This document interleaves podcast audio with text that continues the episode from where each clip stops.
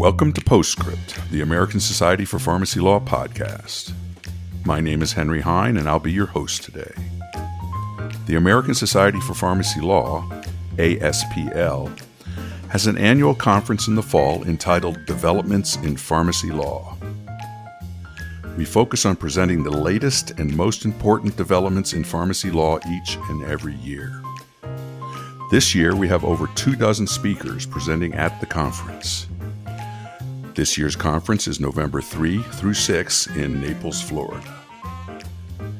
Attendees can receive up to 15 hours of CE in pharmacy, 15 hours of CE in law, and if you happen to be a pharmacist attorney, you can get both your 15 hours for both law and pharmacy. Registration for the conference is available at aspl.org. This podcast series, we're featuring a few of the conference speakers with two goals in mind. We'd like to give the speaker an opportunity to give us uh, further details on their background, where they've been in their career, and where they are in the career at this time, and a tidbit, a little bit about their topic here this year at the conference. Today, we are honored to have as our guest Jeff Mesaros, uh, PharmD JD with Ro. Welcome to the show, Jeff.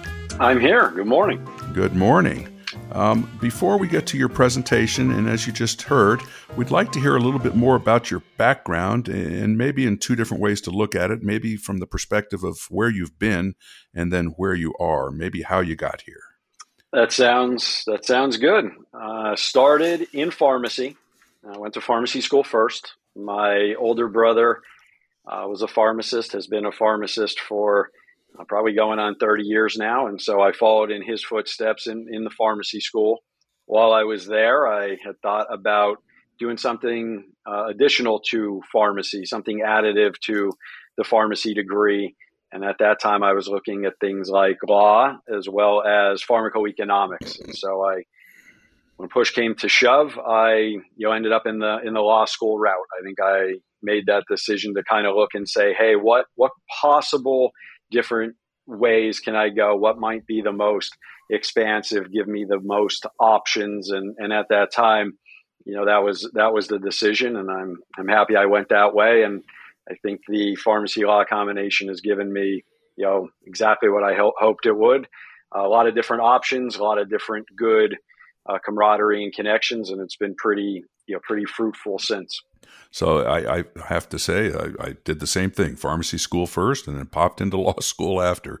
So where has that led you? Where what what different positions have you had, and where are you now? I started uh, first, very first pharmacy job as a pharmacist was in mail order pharmacy up in Pennsylvania.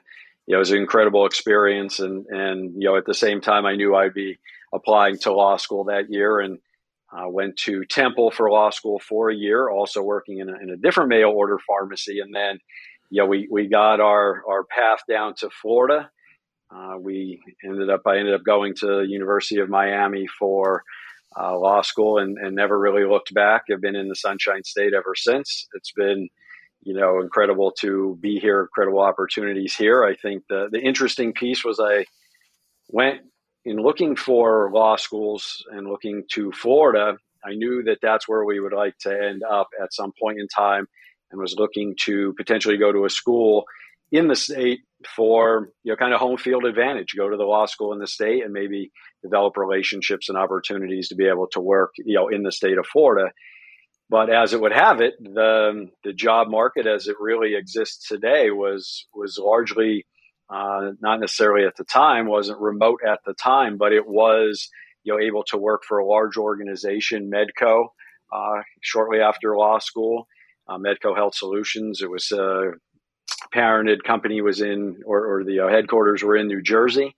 Was able to work out of one of the pharmacies in Tampa and travel, uh, doing uh, compliance work, legal work for for that organization, which was was fantastic. It enabled me to use both pieces of the of my degree background, uh, working in pharmacy, working in law, making sure those pharmacies were where they needed to be, and and providing guidance, working with state boards of pharmacy at Medco, and, and that was really the launch pad you know, to be able to do the different things that I'm, I'm able to do today. While at Medco, uh, I was uh, appointed to the Florida Board of Pharmacy, which I still sit on the Florida board to, you know, as we speak. That has also been extremely ful- fulfilling and from an advocacy perspective to be able to work with the laws in the state, to be able to have a seat at the table, to be able to try to keep our patients in the best uh, safety while our pharmacies are a, and pharmacists are able to uh, provide the best care with as many options as possible. As many on at this meeting will know, you know, at one point in time, Medco and Express Scripts merged. Uh, at that point in time, I was with Express Scripts for a little while and then went over to uh, DaVita RX. DaVita is maybe the world world's largest dialysis company, and at that point in time, they had a network of pharmacies, and I was able to go there. Uh, again, to be able to take a little bit of a step uh, into a smaller space, a smaller organization, incredible culture, incredible people there. And that was one of those things where I was able to really navigate uh, my own my own path in the sense of working in compliance, working in pharmacy regulatory affairs, working in legal, uh, set the structure, set up the programs around advocacy, around board of pharmacy relations, compliance programs, you know, and really an internal audit process. You know, it was just an incredible opportunity. And and then, you know, I got you know some great experience there, and and then CVS came knocking, and when you get you know, at the time when you get a knock from a place that big and that broad with so many different business units uh, impacting and, and really driving healthcare and pharmacy, yeah, it was an opportunity that was was too good to pass up. I think at the time it looked like I had written the the job description for myself. It looked like I had posted the job link for myself, and so that opportunity to work with a place of that size, taking my mail order and specialty background over there, started working on on that side of the house. Started working with Caremark and specialty on the on the mail side, and then ultimately worked with with every one of the pharmacy business units from long term care to retail to um, you know to the specialty side and you know a little bit of the the PBM side of the house, some some exciting creative projects,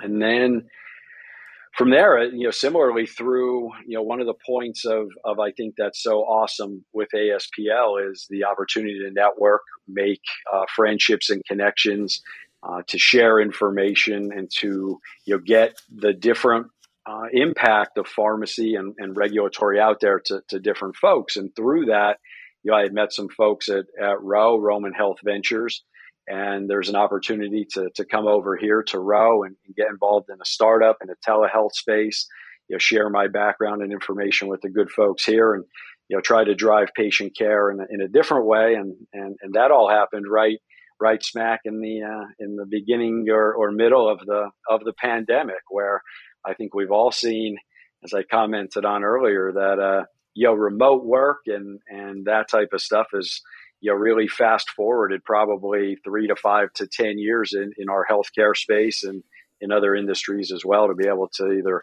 work remotely or provide care remotely. And so it, you know, largely was the right place, right time to be able to, you know, really experience some of this growth in the healthcare side and, you know, uh, provide my expertise to the pharmacy side. And so it's been a pretty good match that is that's just amazing amazing background. And i agree you know to come into Ro right here you know when when when the covid hits and just just amazing timing there. Um, wow what a great great level of experience. Um, well let, let's go ahead and move on. What is your topic with aspl this year? This year's topic is going to be uh, centered around test and treat.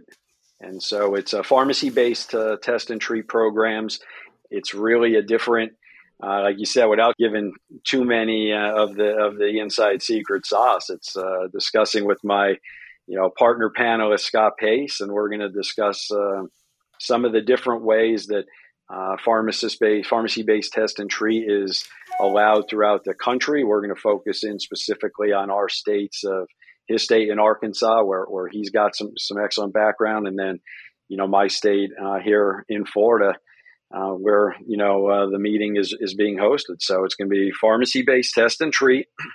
Uh, some of the specific activities and allowances in states like Arkansas and Florida, and then some of just advice and learnings that may help other states or, or practitioners, providers in the audience out there. How may they how they may shape some things in their state, or advise you know uh, states or clients or others uh, just maybe on how to you know maximize those efforts for pharmacists to be able to and pharmacies in general, pharmacy technicians to be able to to drive care in their states to their patients. Wow, that's a that's great topic. I'm excited to have you come and, and, and hear more about it um, because it's it's it's it's in that area of prescriptive authority where maybe the pharmacist can actually do it without things having to go through the doctor and pharmacists on the whole for a long time seemingly have been looking for the ability to take care of their patients um, more effectively and, and, and possibly efficiently really excited, really excited to hear that one. If anybody wants to get a hold of you, uh, what methodology? How do you go? LinkedIn or emails or phone numbers? Or if somebody wants to contact you, how would they uh, follow up?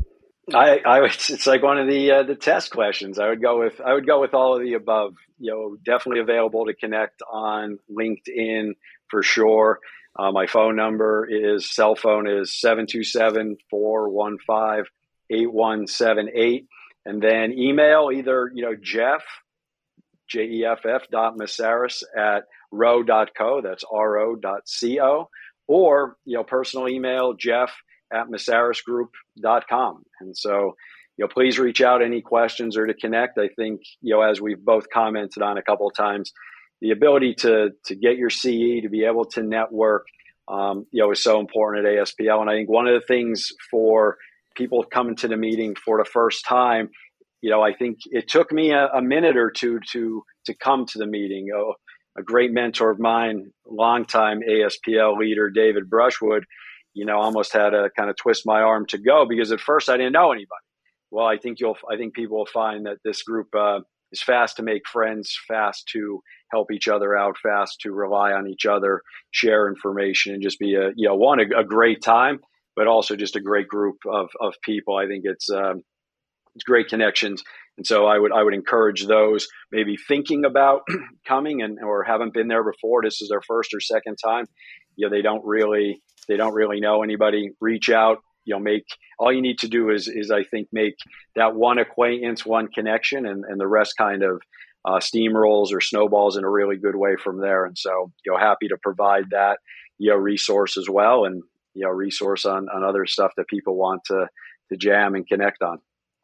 Yeah, and we do we do have some meet and greets where you know people are getting together and can uh, you know just see each other's name tag and just get to know each other, and that's that's one of the reasons we do it. And uh, and I have to agree with you the the CE and the networking major reasons for this conference, and of course then you hit topics. I mean, uh, you as an attorney and a pharmacist, you understand when you go to pharmacy school, you learn this whole language, medical language. Then you go to law school, it's a whole different language.